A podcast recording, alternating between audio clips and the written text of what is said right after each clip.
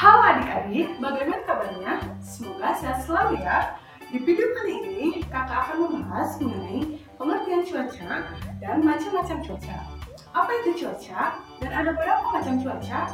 Untuk lebih jelasnya, mari kita dengarkan penjelasannya. Cuaca adalah keadaan udara pada tempat dan waktu tertentu.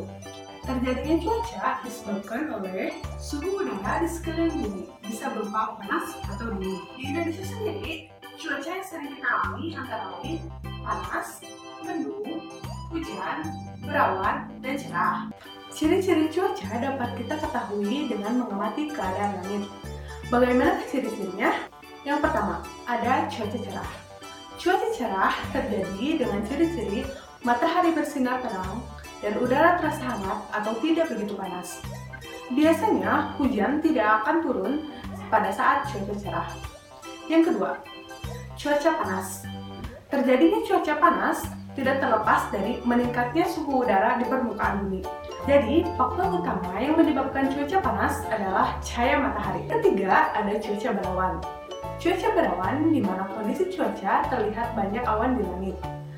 Cahaya matahari akan ditutupi oleh awan, sehingga membuat suhu permukaan bumi seketika tidak terasa panas. Yang keempat, ada cuaca mendung. Cuaca mendung biasanya ditandai dengan awan menjadi kehitaman. Awan tersebut biasanya disebut awan stratus cumulus dan suhu udara menjadi dingin. Dan yang terakhir ada cuaca hujan.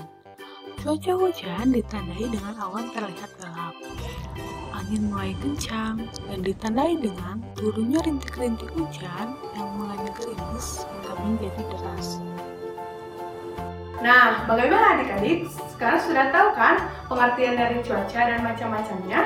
Semoga ilmunya bermanfaat dan sampai jumpa